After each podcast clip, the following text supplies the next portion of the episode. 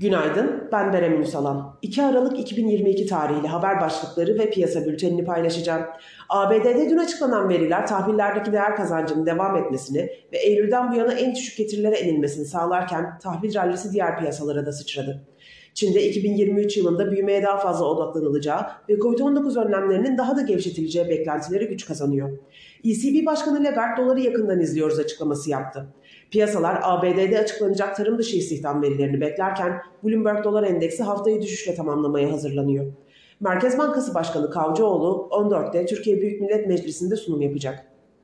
Piyasalara genel olarak bakacak olursak, pay piyasalarında yurt dışı piyasalardaki pozitif fiyatlamanın bir sonraki FED toplantısına kadar devam etmesi beklenebilir. Borsa İstanbul yükseliş trendinin önemli bir düzeltme gerçekleştirmeden devam ettiriyor.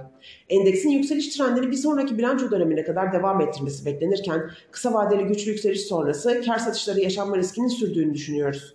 Olası kar satışlarının ise kısa süreli ve sert şekilde gerçekleşebileceğini düşünüyoruz güçlü karlılık beklentilerinin korunması ve potansiyel azalsa da endekste halen değerlemelere göre alan olması yükseliş trendini destekliyor. Bugün ABD'de açıklanacak istihdam verileri yurt dışı borsalarda dalgalanmaya neden olabilir. Borsa İstanbul kapanışına göre ABD ve Almanya vadeleri negatif eğilimle seyrediyor. Asya borsalarında satıcılı bir seyir hakim. Teknik analiz verilerine bakacak olursak kısa vadede 4940 ve altına gerileme yeni alım fırsatı, gün içinde 5140 ve üzerine yükseliş ise trade amaçlı kar satışı fırsatı olarak takip edilebilir. Viyop tarafında ise gün içi long pozisyonlar için 5480, short pozisyonlar için 5609 seviyeleri zarar kes seviyesi olarak izlenebilir.